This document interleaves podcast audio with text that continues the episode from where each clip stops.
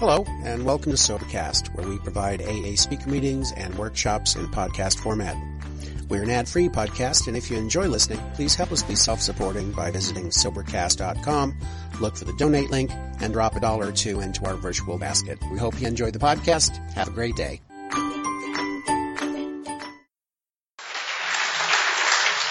Hi, my name is Charlie. I'm an alcoholic.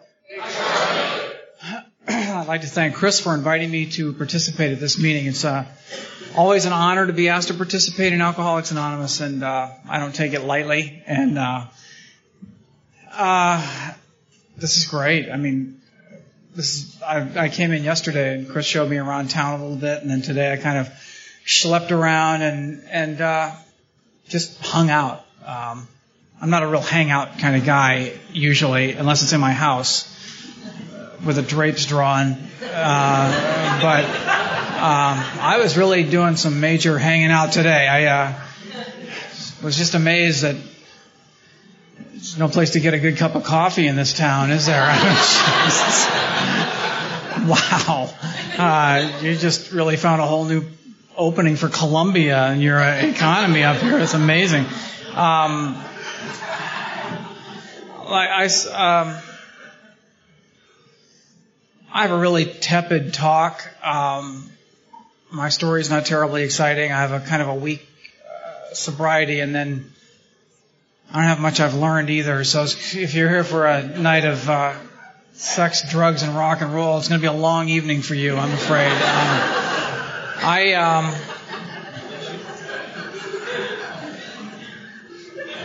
we were talking we were talking at dinner about how hard it is to be in a work environment. I now trust me, I only started working in an office a few years ago. I, I'm used to manual labor. I mean, you can take one look at me and go, him?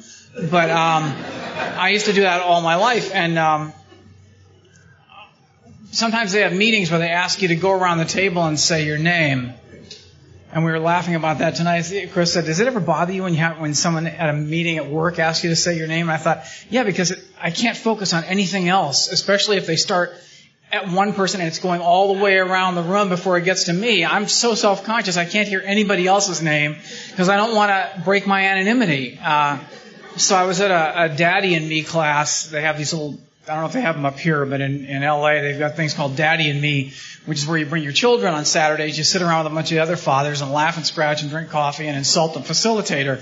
And um, so I went to this thing, and, and I'm not much of a joiner anyway, but I go there, and there's about 30 dads around this big table, and and these guys are really funny and boisterous, and the, and they can't get any control in the meeting. So the facilitator said, "Okay, we're going to go around the table, and everyone say your name and what you do." So it started, you know, it started, and I, I, was about the fifth person. I'm sitting there waiting, and it gets up to me, and I, I just, I, I finally, you know, just said, "I'm, I'm Charlie," and I work, and I told them what I did, and so we're going around the table. I was so relieved I didn't say it, and we're going around the table, going around the table, going around the table, and some poor guy across from me goes, "I'm Tom, and I'm, I'm, I'm a." Four of us said, "Hi, Tom."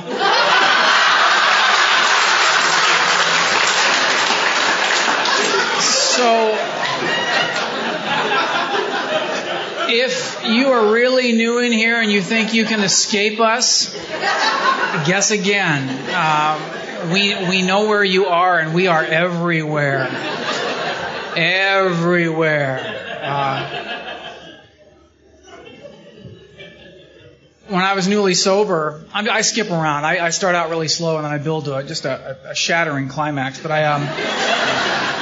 I'll, I'll skip around a little bit. I um, because I can't remember a can talk. That's unfortunate for me. I wish I could, but I um, when I got sober, I was I was going to meetings. I wasn't really involved in AA. You know what I mean? I'd go there and drink their coffee and and uh, and swat at flies and things. I didn't really get involved because I really thought this was a lame program until I almost drank in about 40 days, and somebody sent me to the Pacific Group. So I go to the Pacific Group. I'm sitting in the back of the room. I got there at 8:29 because I wanted to get there early and get a good seat, you know, uh, and start at 8:30. And I, I um, I'm in the back of the room and I'm sitting next to this twitchy lady, and she's you know, in her seat, and and she looks at me and she goes, "I'm Alice." And I said, "Well, hi, hi Alice, I'm Charlie." And she said, "How long are you sober?" And I said, "Well, I'm I'm 50 days. I had 50 days at the time. I had about 50 days, which irritated the hell out of her because she had about 35. And she goes, "Oh." And then she says, "You got a sponsor yet?" And I said, "No, I don't have a sponsor yet." And she says, "Well, you better get you one." And I thought, "Yeah, yeah, I'll." Uh, it. I'll get me one real quick. Um, where where might one find him one? Um, so uh, she said uh, she said you in the Pacific Group, and I said, well, not really. I just came here tonight someone sent me here, and she said. Uh, were you going to go to the watch afterward? Because they had a watch, you know, they had all these activities. I didn't know what a watch was. It was all code talk to me. I didn't even know what traditions were. But, and so I said, no, I don't think so. And she said, will you be at the meeting tomorrow night? And I said, I, I'm really not sure. I don't know where the meeting is tomorrow night. And she said, well, you got a pen? And I said, yeah, you know, or she had a pen. She got a piece of paper to write on. I said, okay. So I gave her a deposit slip from my checking account because fat chance anything was going to happen with that soon. And so I gave this to Alice and Alice Alice took this pen. I swear to God, this pen was was a hypodermic needle with ink in it. And in the tiniest, most legible print I have ever seen, she wrote the directions. She'd been grilling me in the meantime about where I worked and what I did. And also, she gave me directions from my job uh, in Santa Monica to every single meeting of that group, Monday through Sunday, from the driveway of where I worked. You know, you go pull out your driveway on Tuesday night and you make a left, and you make a quick right, and I, and, I, and she wrote it all out. And I swear I carried that in my wallet for about six months till it fell apart. But so I go to the meeting the next night, and I'm standing in that meeting, look feeling you know completely comfortable. It was like being sentenced to loserama, you know. Um, and everybody's happy. And the Pacific Group, you know, that's my home group, and it's one of those if if you're happy and you know it, clap your hands. And uh, I, I, I got a whiff of a little of that around here. Uh, I. Uh, I hope you can. I hope you can weed that enthusiastic element out of your meeting pretty quick. But uh, anyway, just teasing. I don't want to get. Any, I don't want Chris to get in any trouble. Um, so I go to the Thursday night meeting. I'm standing there, and, and here, yeah, I'm, i turn around and there's it's Alice standing there, and she's she's Hey, I'm Alice. Remember me? And I said, Yeah, yeah, I do. And she says, uh, You got a sponsor yet? And I said, No, I don't, Alice. And she says, You better get you one. And I said, Yeah, yeah, I will. Every night. The following night was a men's stag, so I knew uh, for a moment I'd be safe. Uh, and then I went to the Saturday night meeting, and and sure enough, you know, she would come out of nowhere. It was just, it was terrifying. It was, you know, all of a sudden it's just Alice appearing, you know, and and the same thing. You got a sponsor, you better get you. Yeah, yeah, yeah, I get it. Okay, uh, I didn't do that. I just okay, and um, so the following Monday, I'm driving to work, and I'm on the San Diego freeway. Everybody's moving at a pretty good clip, and all of a sudden, traffic slows down. The car in front of me just stopped and I'm doing 40. And I, I'm in an old, my old beat up Volkswagen, you know, and I, and I slam the brakes on and it squee, screeches up and just doesn't hit the car in front of me.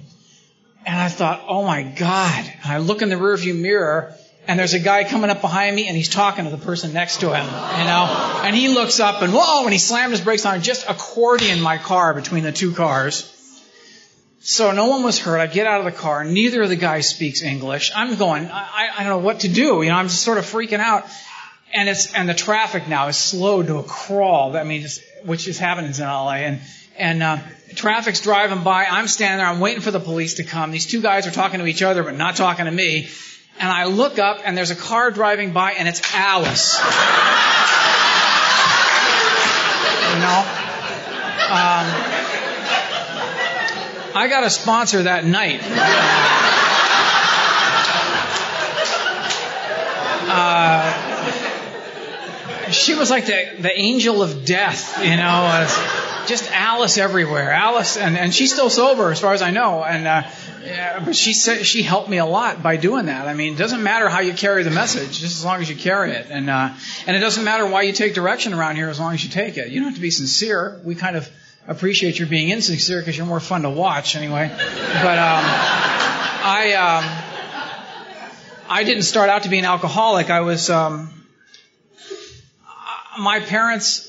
My dad was a, a, a carpenter. I was an only child. My mother was, as I like to say, a humble virgin woman, and uh, we lived in Anaheim, California, which was sort of the the town that can't be underestimated. And uh, I had a pretty dull upbringing. I mean, we were just polite to each other. Um, I always felt different, oddball. I mean, I always felt, because I, I always had a sense that I didn't like the human race. Loathed the human race, actually. But like any good alcoholic, having that contradictory thing going on where I demanded its approval at the same time which really gives your life torque when you can't stand people but you want them to adore you you know? It, it's confusing but you can get it to work for you for a limited time. But i um i just always felt unsettled around people. And i i liked humanity but i did not care for individual human beings and where two or more are gathered, skip it. I don't need that. And uh, I was I was an isolated kid. I was sick a lot. I had asthma when I was a kid, and I was homesick a lot. And, you know, my dad had been a drill instructor in the Marine Corps. He was kind of, uh, you know, worried about the issue of his loins. Uh, because all I did was sit around and, and read books and wheeze most of the time. And, um, they would drag me around and try, you know, my parents didn't have a lot of resources and they were trying to get me help and get medical help and stuff. And I, I was just unhappy, an unhappy kid all the time. My mother had had three babies that had died at birth. And I was the only one who survived out of four kids. And I never understood how that affected her, how that affects a woman. I just, all I knew was that I wasn't getting enough of whatever it is that I needed inside, whatever that was. And I didn't like the kids at school, and I, and I did really well at school too, which was odd. I just had a natural, uh, vocation for, for, I, I was a great speller, which was to certainly helped me later with women. And, uh, I uh, had a, uh, I, I, just managed to get by without having to exert too much effort and being able to be home ill a lot. And um, I just felt uncomfortable all the time. And then I get dragged into teachers' offices and, and uh, counselors' offices and priests' offices and every authority figure's office and have them say, Charles has potential, which is, oh, great, you know. Now I've got, because I, I thought being told I had potential was sort of a compliment. I didn't realize till years later that they don't tell people who are successful that they have potential. Potential indicates a shortfall. Um, and I didn't, I thought when they said I had potential, I thought, yeah, you're damn right. But I kept getting called into these offices and have them sit down and go, we, we don't know why Charles doesn't do anything with it. And my response was always the same. You know, I know I've got potential. You know I've got potential. The paperwork says I've got potential. My parents now know I've got, it seems like all God's children know I got potential. So I just wanted to make it clear that I will use my potential when I'm goddamn good and ready to use it. And not just because you suggested I do it, because I'm not, I'm not your pet poodle and I'm not going to go through the hoop for you just because you want me to. I'll use it. I hope when I do use it that you've got sunglasses on, Scooter, because I'm going to light you up.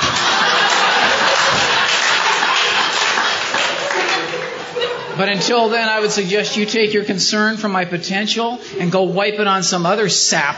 Because if you were such hot shit anyway, you wouldn't be a high school counselor now, would you? Um,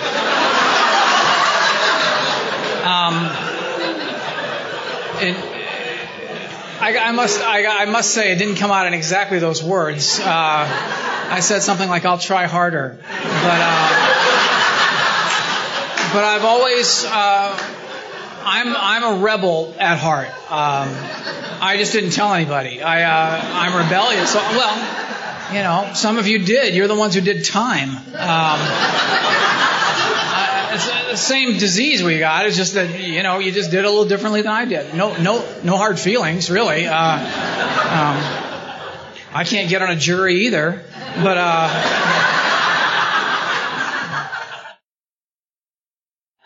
so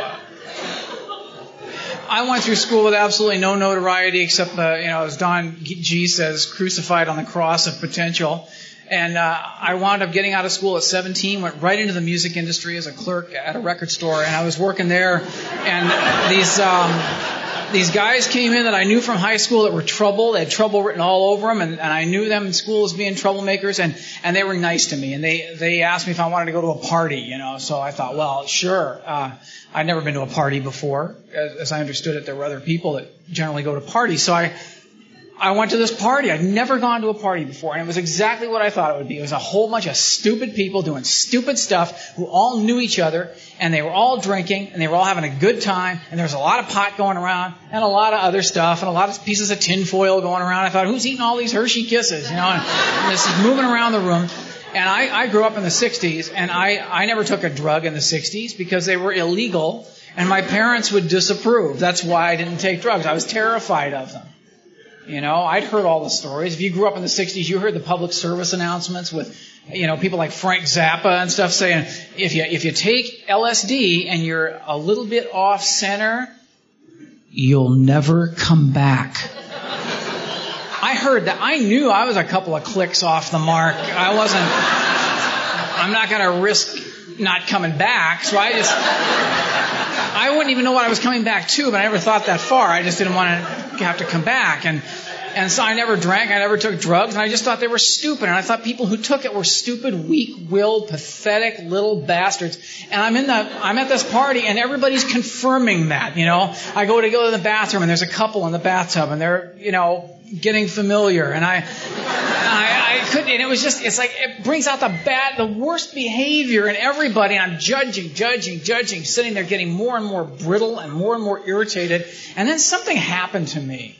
Because I was always, in my, all my life, I've been restless and irritable and discontented. I've been upset and disappointed in the way people are. I've, I've been, I've always railed at the way society doesn't live up to the way it ought to be, that people should act a certain way and they don't. And I hate it. I hate it. I hate people. I like to read books because at least in books they behave the right way when you get to the end, you know? There are people that do heroic things in books and, and die for their friends and, and are fair and fairness prevails in books that I was reading when I was a kid. Then I get out in the world and, and it's not that way at all. And, and I was angry about that. And I didn't know that, but, and I never told anybody either. And the anger, if you're like I am and you swallow down your anger, it leaks out in every other area of your life. And I'm standing there in that, in that party and I was getting madder and madder. And, and finally someone walked by and said, here, have a, have a drink. And they gave me a can of malt liquor. And what I was describing to you before, I don't think is exclusive to us. Because I hear people in AA going, you know, well, I never drank that much, but I relate to the feelings. Well, of course you relate to the feelings. They're human feelings. Every human has feelings of disappointment and anger and irritation and restlessness and grinding irritability and frustration and fear and depression. We've all got that, whether we're alcoholic or not. But that halfway through that can of malt liquor, I found my answer to all that stuff. I just started feeling like I'd been way too harsh on you. halfway, halfway through that can of malt liquor, I started thinking, boy, I've really misjudged these people, you know? I started to feel comfortable in my own skin. I started to feel like I didn't care about all the other stuff that seemed phony 20 minutes before. I found myself taking deep breaths, as Clint H talks about. I found myself feeling really forgiving. I found the Irish coming out of me, you know. I was a, a just a great mixture of, uh, you know, Errol Flynn and David Niven and a little John Lennon mixed in, you know, which is, is really hard to pull off when you when you look like Sherman from the Mr. Peabody cartoons. But um, but I was, you know, I was pulling it off, and I I got through that can of malt liquor, and I felt, for the first time in my life, I felt alive. I felt like all of a sudden that brittleness that was all around me had just broken down, and I felt like I, like I thought human beings were supposed to feel this way. We're supposed to feel this way, like, like you're just on the edge of tears out of gratitude for these people around you and the life and, and the flavor of things. You're, you're just grooving on everything. And I had, I had more that night because uh, what happened was I got there. Every alcoholic knows where there is. Those of you who took chips tonight for 30 days know where there is better than I do right now. But you might think that we forget after a period of years where there is. Uh-uh. We all know where there is. We never forget. Because when I drank, that's, that's the only place I wanted to get. It was right there. Where everything was about to be okay. Everything was about to be better.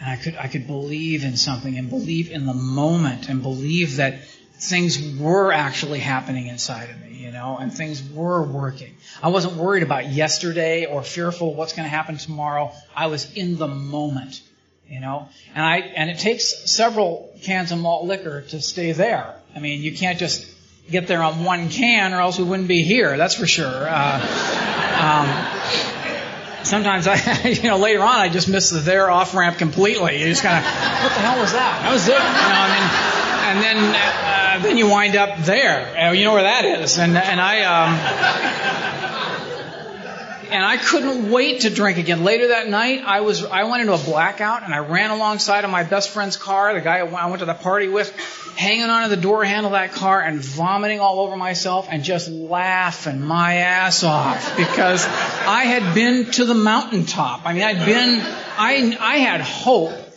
at that moment. And the real cheat of alcoholism, as far as I can see it, is that I've never forgotten that moment my whole life, and ever since then. It changed me completely. I've never forgotten that. And I've never forgotten, and I've never been free of the notion that about that much bourbon will take away all my pain. For however short a time it does, it will. It always is there to remind me that it will take away that pain for a short period of time.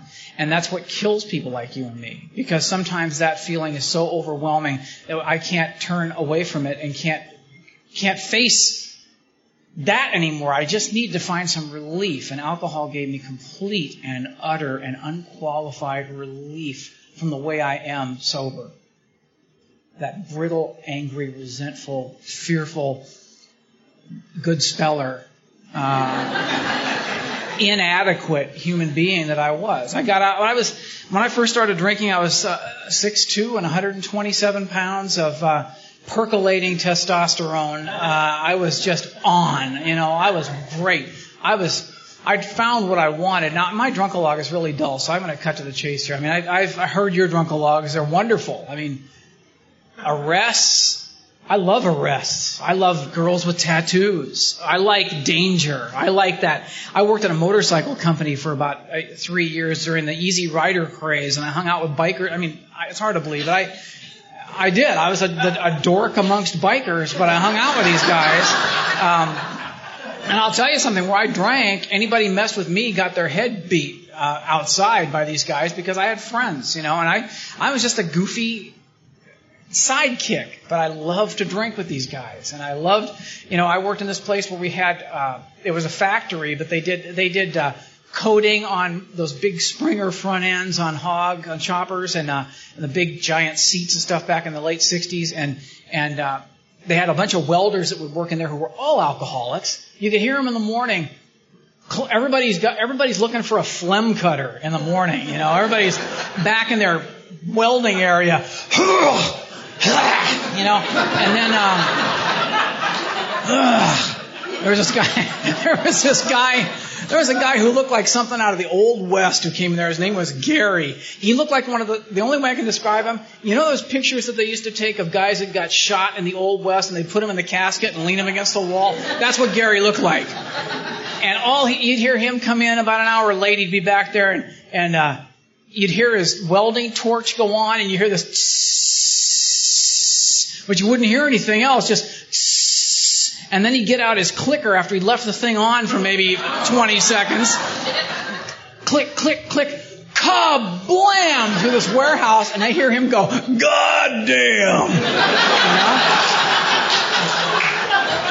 I love these guys, and and and they would and and they would come by in the afternoon. I was just a receiving clerk, you know. I I, I drove a Volkswagen, you know. But, but they would come by with a welcome wagon in the afternoon. It was a shopping cart that the parts puller had, and he would put a whole bunch of newspapers in it, and he'd have like eight bottles of booze in it, and he'd come by to everybody's station, you get a couple of shots of whatever you wanted, and move on. I loved that job. I loved being there. I loved being part of it, you know, and alive, and just, just, I knew my kick-ass days were ahead of me, but I was ready, you know, at the time, and these guys were great.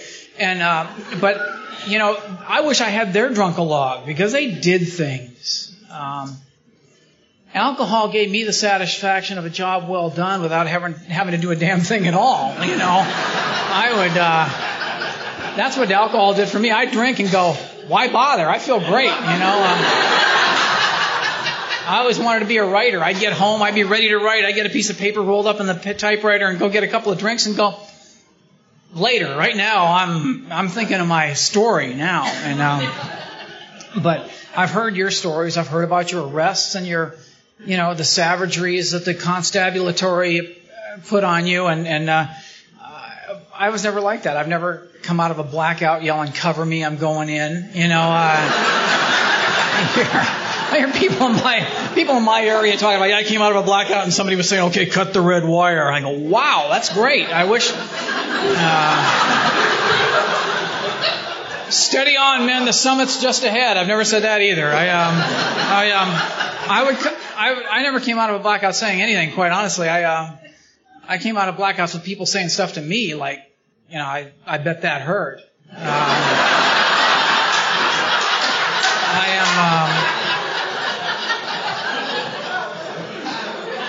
I'm, uh, I'm the kind of alcoholic who believes that the fastest way down a long flight of stairs is to just relax. uh,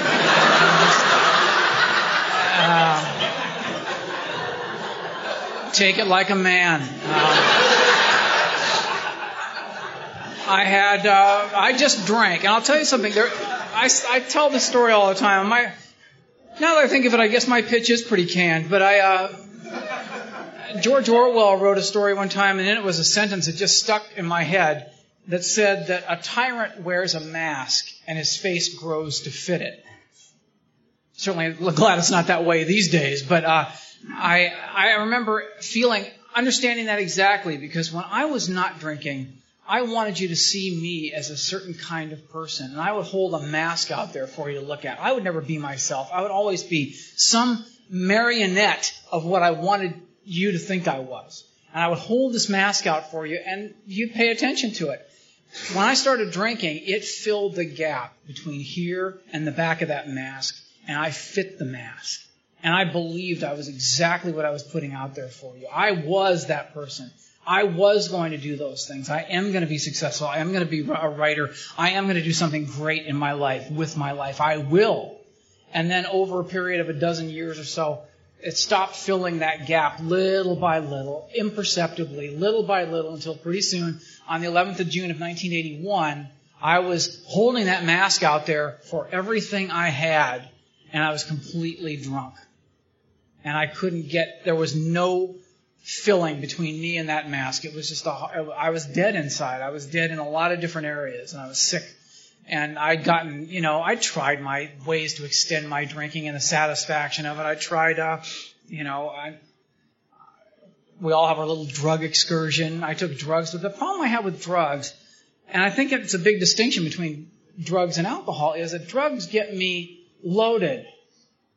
I know that big revelation for some of you, but I, um,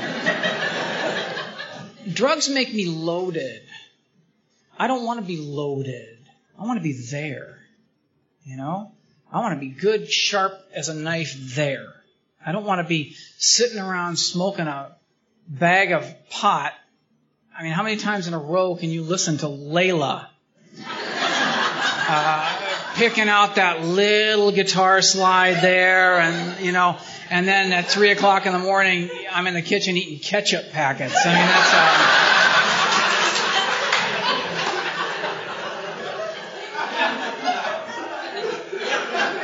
I ate a bouillon cube once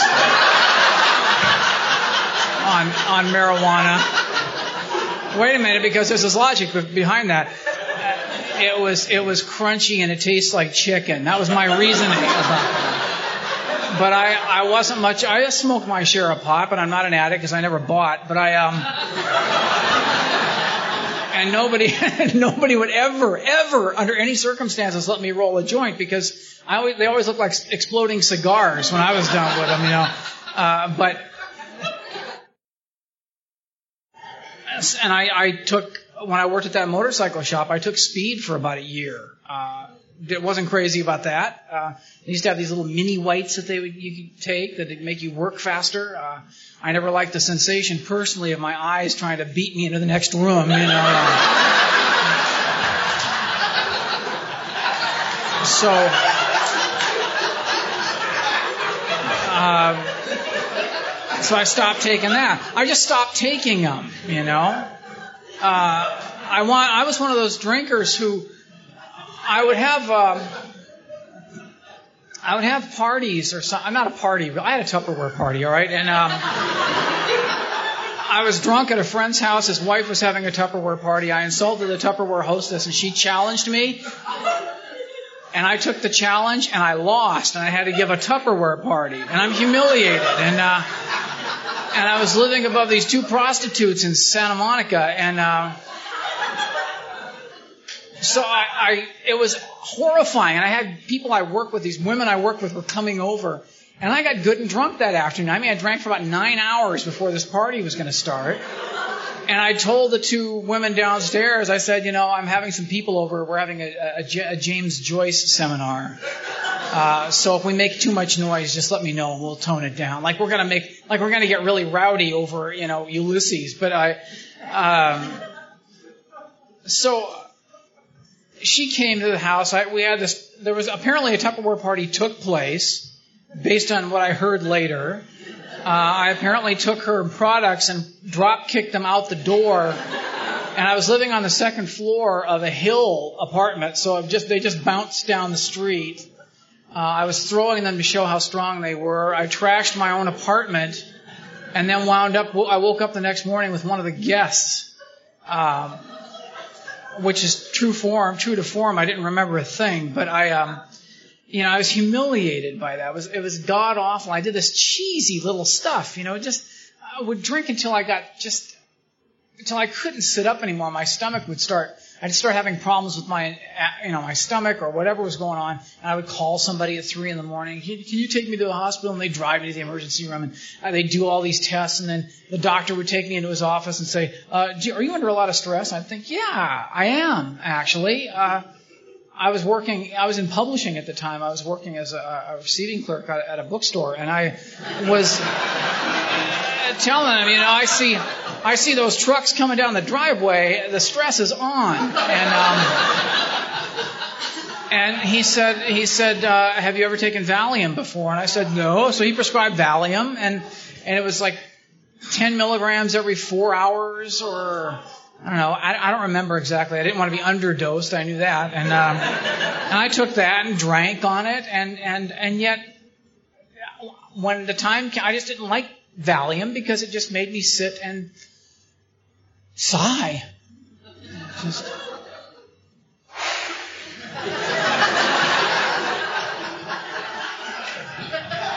And, and people would say, What's wrong, Charlie? And I'd go, Nothing.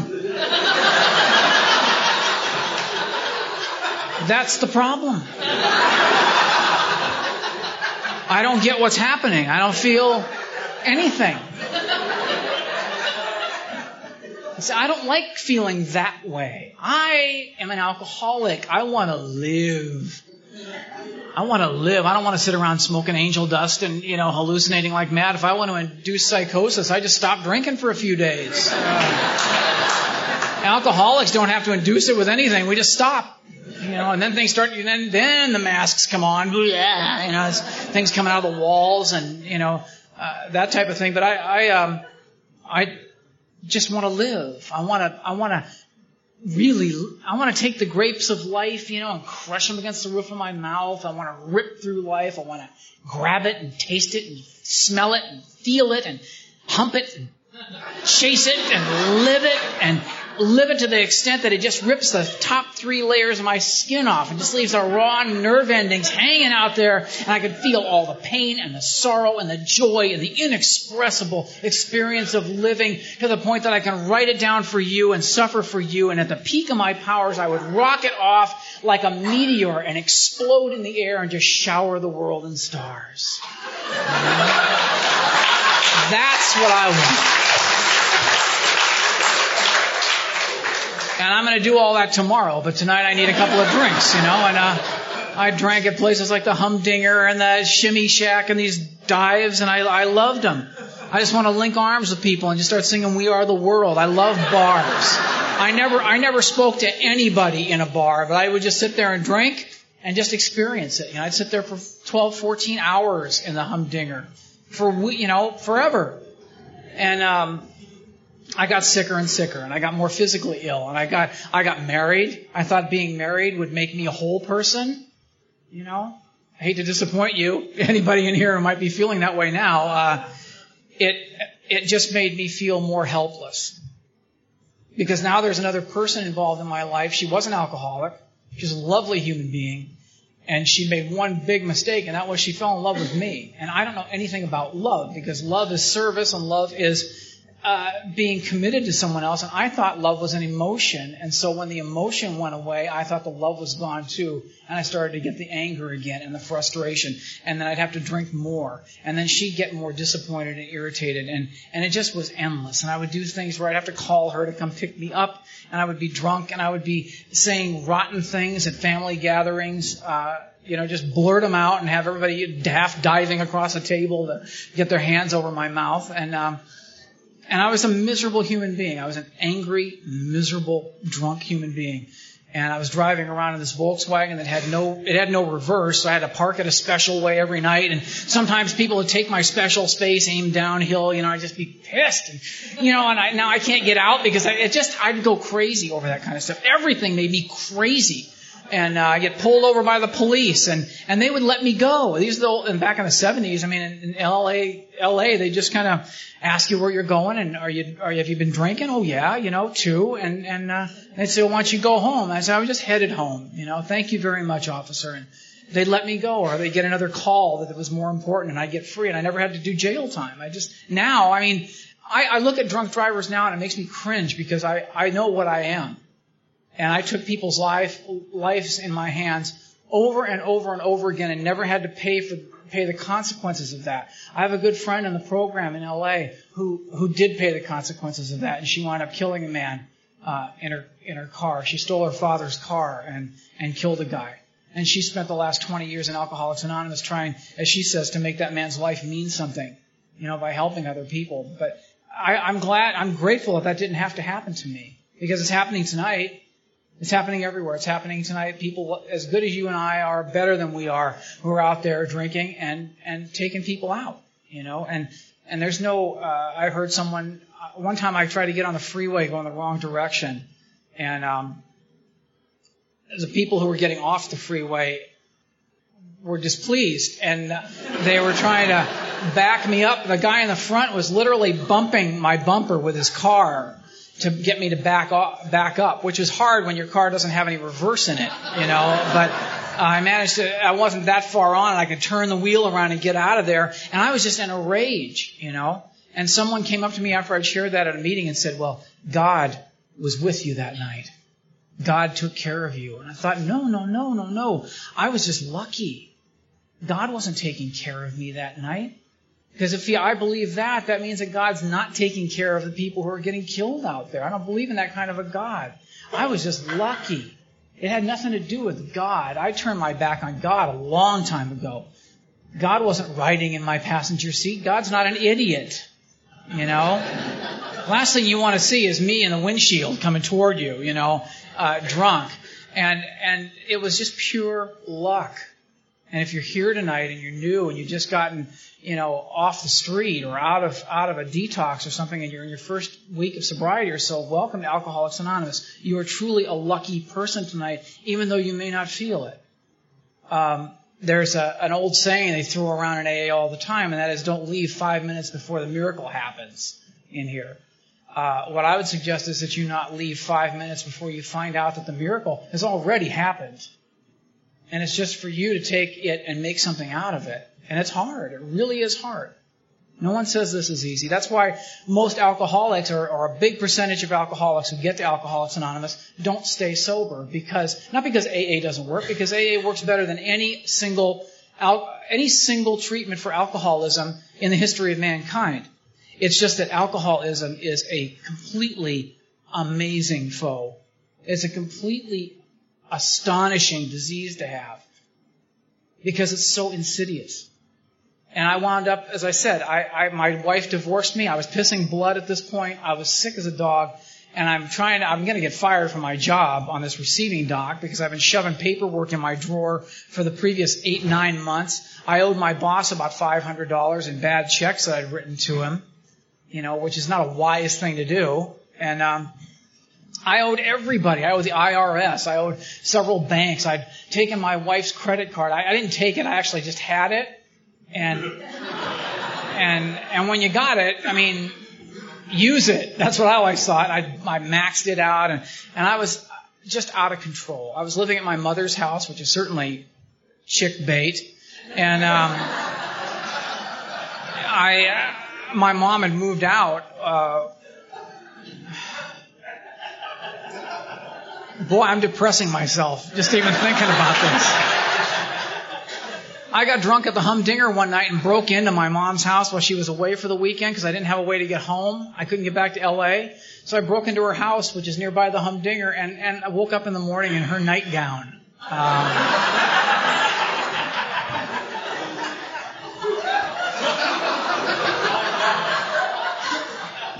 La di da. What to do, what to do, what to do.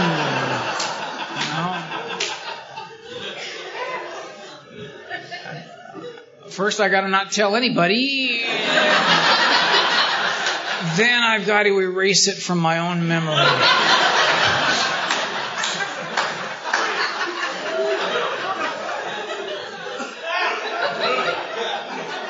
Um, the mortgage on the house I was living in was $118 a month or $120 a month, I forget which. I was about five months behind on the rent, on the mortgage, and we were about to lose the house. And I was a, I was a wreck. And so I went to a meditation retreat. Just, I was thinking, I had been in therapy for a couple of years. It was going marvelously, as you can tell. I was, um, I was buying, I was stocking my house with groceries for Armageddon. I was buying canned goods and, and larding my house with I mean, I had cupboards of canned goods. One, one after about, after I was sober about a year, my sponsor came over to my house and he said, "What's all this food? You got every cupboard I open up, there's canned food in the cupboards, you know. And what do you got all this stuff for?" And I told him, you know, I was planning because I thought civilization was going to fall. I was getting more and more paranoid. And he said, "Get rid of." I had to get rid of it and give it to, you know, the, the one of the food banks in the area. I filled up like nine shopping bags full of canned goods, just to, just canned stuff to give it away. And um, so I was not doing well. I was shopping for guns on my lunch break uh, to protect myself, but I I couldn't buy a gun because I had lousy credit. Lucky for you. Uh, I got out of my car, you know, and I'm teetering on my heels, and I got my my trademark deerstalker hat on, and I get out of the car, and, she, and I got my sunglasses on, and it's it's 9:30 at night, you know, and and she comes out on her front porch and goes, "Hey, Charlie, what's with the hat?" And I go, "Oh, I forgot I had it on. I took it off and walked in the house, shut the door, and thought, I'll tell you what's with the hat, bitch."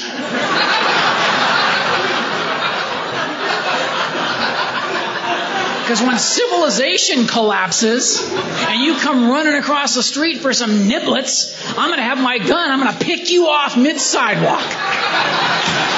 That's what's with the hat. Get it? And that that thought, but that thought would go like this, and then come out the other side, and I'd feel guilty. I'd feel sad. I would feel out of control. I thought, what is happening to me? What is wrong with me? That I, I, I don't know what's going on with me. And I went to this meditation retreat because I've been in therapy, and that was that was a result of two years of therapy. Now I'm not a therapy basher, but therapy tends not to work on alcoholism because there's a prerequisite to therapy, and that's truth. And if you are an alcoholic and you're practicing your alcoholism, you don't know anything about the truth at all. You haven't got a clue. Don't even try to make up your mind because you don't know. And the fact that you're saying yes I do means you still don't know. Because you don't. I don't. I need someone else to give me the truth. And, it, and it's in, in whatever fashion I can hear it. And I went to this meditation retreat and I was going to kill myself. And I sat there and I wanted to hang myself. I thought my life is over. I can't live like this anymore. And I was going to hang myself. And I got a feeling inside. And it was a very undramatic moment. I got to tell you, there was no drama to it at all. It was just this moment that said, you are everything that you fear and I still love you. I felt it and heard it right in here. It made me feel absolutely loved for about 30 seconds, and it went away. And I sat there and I just sobbed for about four hours on this meditation retreat grounds. I was in a daze. I thought something is terribly wrong here because I'm out of my mind. And I went home from there, and that was the 11th of June of 1981, and I haven't had a drink since. Um, I don't chippy around with my sobriety. I don't drink near beer because I choose not to be near sober. Um, drinking near beer is like a recovering junkie buying empty syringes and just picking at his arm, you know. um,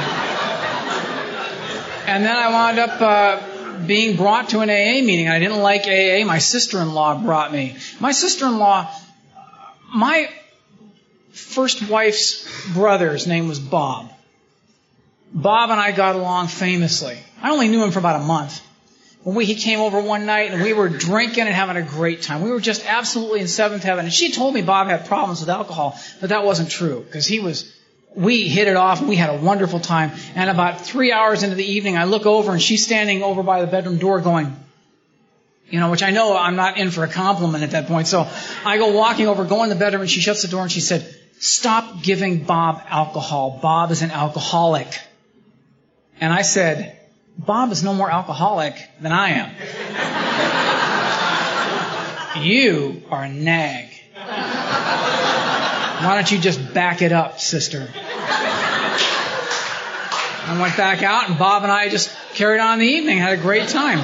And two weeks later, Bob was dead. He was 25 years old. He had a five year old daughter. He was one of the handsomest guys I'd ever known in my life and, and full of hope and potential and dreams. And he drowned. He went swimming one day when he'd been drinking, and he drowned in this in Lake Castaic in in, uh, in California. And I had to go up and pick up his car and get his clothes and stuff. No one talked about his alcoholism then. I didn't. I wasn't going to bring it up. Nobody did. We all just shut our heads off and just shut it away. You know. Well, years later, Bob's widow got out of a rehab, and she needed a ride to an Alcoholics Anonymous meeting. And I had quit four days before and I told her I'd give her a ride. And she had 22 days of sobriety, and she 12 stepped me in a 20 minute car ride on the way to that meeting because I was just going to drop her off and go and pick her up after the meeting. And she 12 stepped me. She had 22 days of sobriety, and she saved my life by getting me to come into that meeting, by convincing me that through her, her the way she looked, the way she comported herself, the way she spoke of Alcoholics Anonymous made me interested enough to park the car and come inside against my better judgment. If you think that you don't have enough time to work with somebody who's newer than you are, 22 days gave me 23 years of life. You know, it, it saved me. Guess again. Find somebody who has less time than you do and work with them and let them know how you did it because that's how it works here. And um, like I said, I wound up in the Pacific Group. I eventually got a sponsor. My sponsor sat me down and said, listen, here's what I want you to do. I want you to get to a meeting every night. I want you to get there early. I want you to shake hands. I want you to ask for phone numbers from the men. I want you to get a commitment at the meeting I want you to go out for coffee with people afterward. I want you to call me every day. Got that? And I said, yeah. And he said, and I want you to shave that silly mustache off and get a haircut before you come, before I see you Friday at the men's stag. Okay. What does that got to do? I'm 30 years old at the time. What does that got to do with any? I didn't say that. I said, really? And he said, um, he said, I can see you're confused, but I normally, normally when I give a direction, I don't have to explain it or anything. But tonight I'm feeling kind of generous, so I'm going to give you a freebie, sport. You just said you were willing to do anything to stay sober, right? And I had. And I said, yeah. And he said, and I just asked you to shave, right? And I said, yes. And he said, I'm just testing to see if you're willing to do anything to stay sober. If you can't shave just because I asked you to do it, what makes me think you're going to do the steps, which are a lot harder than shaving? I guess I'll find out Friday. And he got up and walked out of the restaurant. I was mad. I was furious. I thought I've, I've arrived in a cult.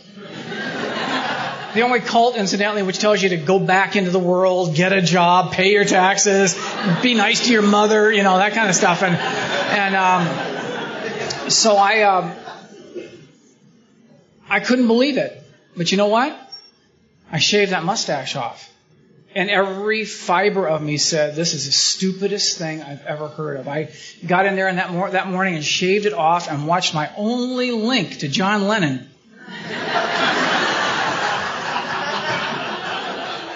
David Niven, au revoir. And went to that meeting that night, and Bill took a look at me from across the room, and he came charging across. He's about six foot five, and he comes charging across the room, and he gets his arm around my shoulder, and he goes, "Here we go, sport." And um, he's been my sponsor ever since, and with a lot of help from a lot of other people in Alcoholics Anonymous. Trust me, he hasn't he hasn't taken it all on himself. I've had help from in most of the speakers you've had here at this meeting that have come from my group, that's who I've gotten help from. People from across the country that I've been able to have uh, experiences like this with have saved my life. And over years, you know, I wound up getting a, a better job. I wound up getting, I wound up going back to college so I could have bitching rights about my job. That was the price. You say, oh, you want to complain about your job and go back to school and get a master's degree. So, okay, I will. You know, so I go back to get a master's degree. You know how I had to get a master's degree? I had to go to the college. And I go to Loyola Marymount and I don't know how to get a master's degree. I don't know where to apply. I don't know who to ask. I'm standing in this place just ready to cry. Because I don't know what to do. And I'm 30 years, but at the time I was about 33. So I had to go up to this gardener and say, can you tell me where I go to apply for the master's program here? Oh yeah, yeah, it's over the building right over there, second floor, just going in there. So I applied got accepted. Told Bill, can't do it. I haven't got any money. He said, why don't you get a loan? the only reason I could get a loan is because for a year, after I turned a year, I started going every Thursday night and sat down with a fellow alcoholic who was an accountant in my group who volunteered his services. And he sat down with me every Thursday night for a year, an hour before the meeting, and he said, give this give them five dollars, give him ten dollars, give this one, and he, we kept track of everything I was paying. And over a period of about three years, I paid everybody off. I paid off the IRS, or was still in the process of paying off the IRS, because of the help of another alcoholic who showed me how to balance a checkbook and pay bills on time. Because I was just I was doing the old put the wrong checks in the wrong envelopes on purpose because you get a little float time back then. Not anymore, it's done. But I, uh, uh, but I'm sure there are people still trying. But I um, would do that, and and uh, you know, people helped me, and I got a loan. I wanted to go, wound up going back to school, and I was in school for a semester, and the the dean of the English department at the college where I was unloading trucks at the bookstore came down one day and said, I'd known her for years. She came down and said, "You, are you are you really back in college? Because I've heard that you went back to school." And I said, "Yeah." She said, What are you doing? I'm going to Loyola to get a degree in English. She said, Good. How would you like to teach a class? Classes start soon. I've, I've got 33 students and I don't have a teacher for that session. Can you do it? I said, I got to call somebody. So I called Bill. Bill says, Take the job. I said, Well, I thought I'd wait about a year while I was in school so I'd really learn my subject matter better. Then I'd be much more comfortable and capable of going in and teaching a class, and all I heard on the other end was, hello? And um, so, uh, so I went back and said, okay, I can teach the class. And she said, good, here's the book. You start Tuesday. Thank you. And she left. I thought, Tuesday? Tuesday? You said teach the class. You didn't say Tuesday. You know, and I had to go, I had to study over the weekend, put together a syllabus. I spent hours putting the syllabus together. Went into the class, and I, I'm pacing back and forth in front of the classroom for about 20 minutes, peeking inside, and they're all in there, you know? They're all in there waiting. And, uh, so I, at the at assigned moment, I walk into the class and introduce myself, you know, went over, wrote my name on the board, handed out my syllabus, explained the grading, the papers, all the stuff we're going to do in the class, and then I had another 50 minutes left in the hour, and uh, I thought, I studied the parts of speech this weekend, you're going to learn them too. I didn't say that. I said, take out a notebook. And I turned around and started writing the parts of speech on the board noun, verb, adjective. And I turned back around and they were all writing in their notebooks and looking up at the board. And I thought, they bought it. they don't know I'm not a teacher. I'm a loser. I'm just pretending to be a teacher. Your desk and take out a sheet of paper. I always wanted to say that, but I, uh, I, uh, I taught there for seven years, uh, part time. And then the next year, apparently the pain of teaching college wasn't enough. I started teaching high school. And, um, and I'll tell you something for the challenge that, uh, that I had teaching high school, because it was a tough gig, I loved every student I had because of a simple instruction that somebody gave me in my group. I, I got two nuns that I got sober with, which shows that God has a sense of humor. And, um, Sheila and Mary, and they're both from Ireland, and they both, and, and Mary talks like this, you know, they both do. And I went up to Mary because they're both in education, and I said, Mary, I got to teach high school. I'm teaching high school. How do you deal with the kids? And she goes, you just treat them like little newcomers. You let them know, you let them know that you've got something that they might want, and you're willing to go to any lengths to give it to them, as long as they're willing to go to any lengths to get it. But if they're only willing to go that far to get it, then that's how far you're willing to go to give it to them. If they're willing to go this far, then you'll go that far. That was in the back of my mind the entire time I taught. And these kids responded to it. You treat young people honestly, and they treat you honestly. You know, I love teaching high school kids. I loved it. And uh, I even had tough kids. I mean, I had some really tough kids. But you know what? Saved my life. To learn how to actually love somebody unconditionally, well, from what I learned in Alcoholics Anonymous, go out there and treat them like human beings and treat them with respect and and uh, and honor and dignity that they deserve. Because nobody treats teenagers right. You know, everybody craps on them, and so you have to go in there and pretend that you know you're the person who's not going to do that to them. You know, and do it, follow through on it. You have to pretend for a while, but it was great. I learned more from those kids than they ever learned from me. And, and it all because of what I learned in Alcoholics Anonymous.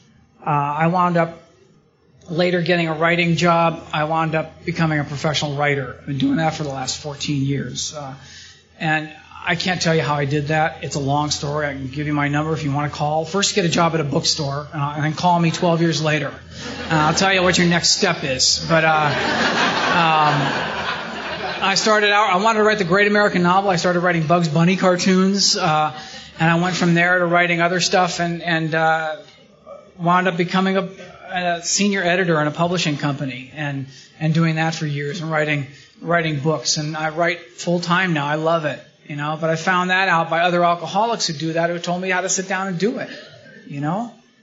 I had to learn like a child everything I've had to do.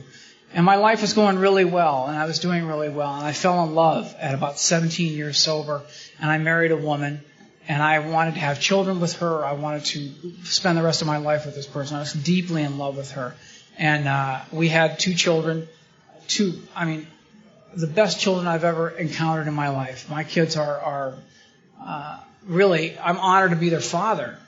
I look at these kids and I can't believe I'm their dad. They're just they're beautiful children. My my son is five and my daughter's three and a half, and uh, a couple of weeks ago, we're sitting at the kitchen table, and my son stops eating, and he looks at me with the most innocent, beautiful little look on his face, and he says, "Are you? When I grow up, are you going to be alive?"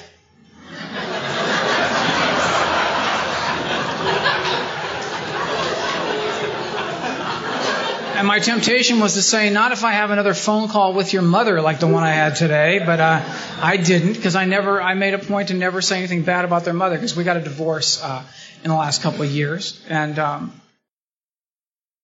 I don't want to go into any detail about it because we both had problems in the marriage and and uh, it was unsolvable. And my wife, my ex-wife, is in Alcoholics Anonymous, and she needs the ground to be fertile here too for her. So I I say nothing bad about her to. Uh, from an AA podium, and I don't say anything bad about her to my children. I, if I complain, I complain to my sponsor and uh, and some other guys that are my close friends I can talk to about this. Because when I complain, I'm asking for a solution, and I have to get I have to do what I've been told to do. I made amends to my parents. My father died when I was 22 and I, I, made amends to him about 10 years after I got sober. Uh, stalled, put it off, put it off, put it off, and finally uh, made amends to him. And uh, my dad, you know, for he was a like I said, he was a DI in the Marine Corps, and uh, I was sure he was disappointed in me. I was sure of it because I acted that way. And I went and made amends to his grave and did what Clint H. talked about doing, and that is you just clean the grave and you sit down and talk to him. And I did. And I told him I was with you. And I told him what I was doing in my sobriety and that my life was good and, and that I'd learned a lot in sobriety about what he had taught me and that I didn't listen to him at the start. And, you know, I walked out of there and I didn't feel like anything had really happened. I thought, you know, another bogus step. And about two months later, somebody was talking to me about my dad, and I didn't feel any guilt at all. I was able to talk about it, and I felt no disappointment. And I knew my father had not been disappointed in me at all, nor had my mother. And uh, I found out otherwise too when I took my inventory. Uh, my dad, I'll tell you a story and I'll sit down because I'll, let me just explain something first. I've been through a, a really difficult couple of years with this divorce. It was the most acrimonious, painful, emasculating, grinding, resentful experience that you can have over a protracted period of time. And I went through it with my children and my this woman, and I had been offered by three professionals antidepressants because I've been in a, a little depressed. Uh, I always laugh when alcoholics say, you know, I've been really depressed for a couple of weeks. You know, duh. I, I get up in the morning. If I'm not depressed, I go back to bed till I am. You know. Uh, it's just part of the turf. Deal with it. Now, some people need, some people genuinely need medication for depression. We're not doctors in AA, and we got no business telling people when to stop taking medication. Period. But I chose not to take the medication that they asked me if I wanted to take because I wanted to try it this way. And and I stayed sober, and it's been difficult, you know. But uh, people in AA have been so loving to me and so good to me and to my family. And um, my father was a prime example of that kind of love that people in AA graciously give. Chris shows up at the airport in the middle of the day on a day when there's two major political figures in town fights the traffic for an hour and gets the, the airport to pick me up and never complains about it. You know, people take me out to dinner. I, we had a, we had a great time yesterday and, and last night at the meeting. I see John. I see a lot of guys in here I've known from going up to Mackenzie River, and uh, um, you know, there's goodness around here. It's just everywhere. It's a conspiracy of kindness. Something's happening in here. You don't even have to you don't have to believe in God to stay sober. I got to tell you that. But there's, and you can be an atheist and successfully stay sober. You're welcome here. But I'll tell you something. There is something happening in Alcoholics Anonymous in this room tonight. It's not me. It's something going on in the room that makes people feel better about their life and better about each other so that they are willing to go into the day tomorrow and, and deal with people out there and treat them the same way we treat each other. But there's something going on in here. There's something in the room, and whatever that thing is, whatever the thing in the room is, you can call it anything you want. If you choose to call it God, or Jesus, or Muhammad, or Ed, or Edwina, whatever you want to call it, you can't deny it. Whatever name you give it is your choice. However you perceive it is your choice. However you understand it is your choice, not mine. And my dad taught me about the kind of love that I learned about in AA, and, I, and I'll tell you the story and I'll sit down. He, um, from the time I was in about the, the seventh grade till about the tenth grade, he would get up every morning. He was a farm guy, and he made about, you know, 150 bucks a week. And he would, he, he was a, a carpenter. He'd wear squishy soled shoes. He'd go to work with a lunchbox and other kids' dads were going to work with a briefcase. And I was humiliated to be around my dad because he was a Minnesota farmer. And, uh, and I was going to be somebody, boy. And I would get, he'd get up in the morning and he'd make lunch for me and he would put fruit and sandwich and chips and stuff in the bag and leave it for me by the door. And then at six o'clock he left to go to work. He was never sick a day, a day from work, really. He never missed work. He would go to this job that I know he didn't care about that much, but he would go do it because he had a family. And he would make lunch for me and leave it for me. And I would get up in the morning about an hour after he left. I'd get ready for school, grab my lunch, walk out the door, go to school, cross the property line, and just chuck the lunch in the trash can and just keep walking. Because cool kids don't buy, don't take their lunch to school. They buy it. I don't need one more piece of damn evidence and I'm a dork. You know, I've already, it's already, you know, how much more do you need? I'm, I'm, I'm Lee Riders in a Levi's world, you know, and, uh, and I'm completely, I got cow catcher, I got those grass catching pants and, and, uh, I'm a dork. I don't, why do I have to carry this lunch? Why can't they just give me money to buy a lunch so I don't have to suffer this? So I'd throw it away every single day and just be angry about it. And angry at lunchtime I have to pretend that I ate my lunch, that I bought it. You know?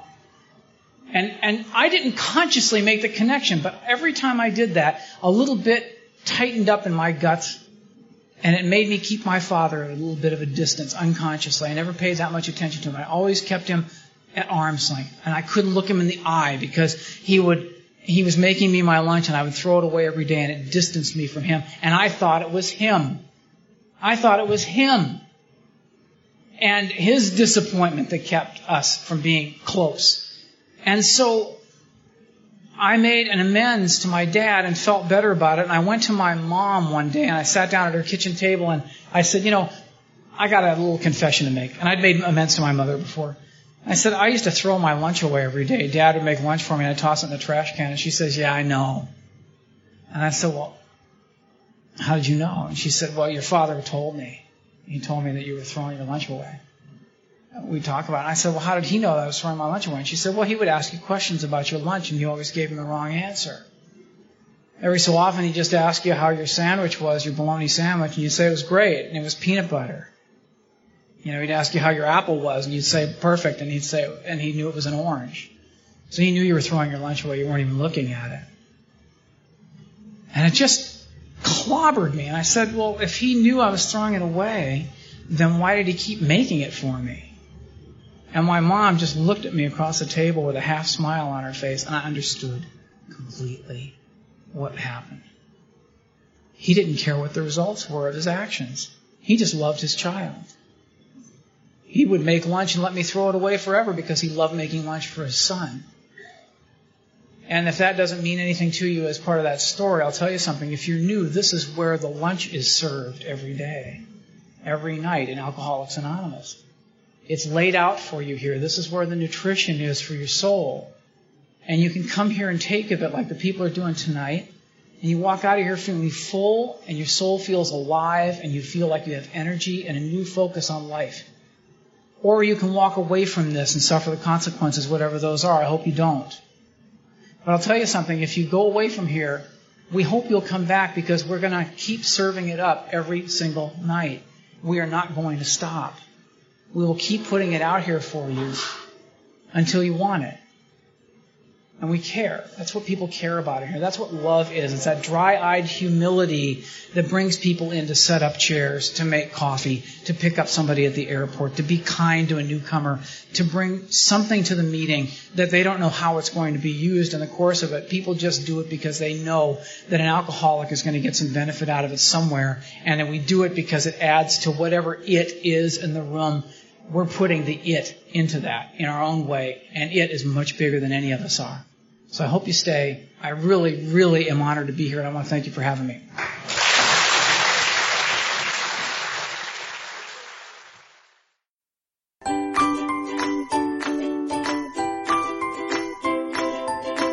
Thanks for listening. I hope you enjoyed the podcast. Sobercast is ad free, and we'd like your help in order to keep it that way. So if you'd like to help us be self supporting by pledging a dollar to a month, visit Sobercast.com and look for the donate links. Thank you very much.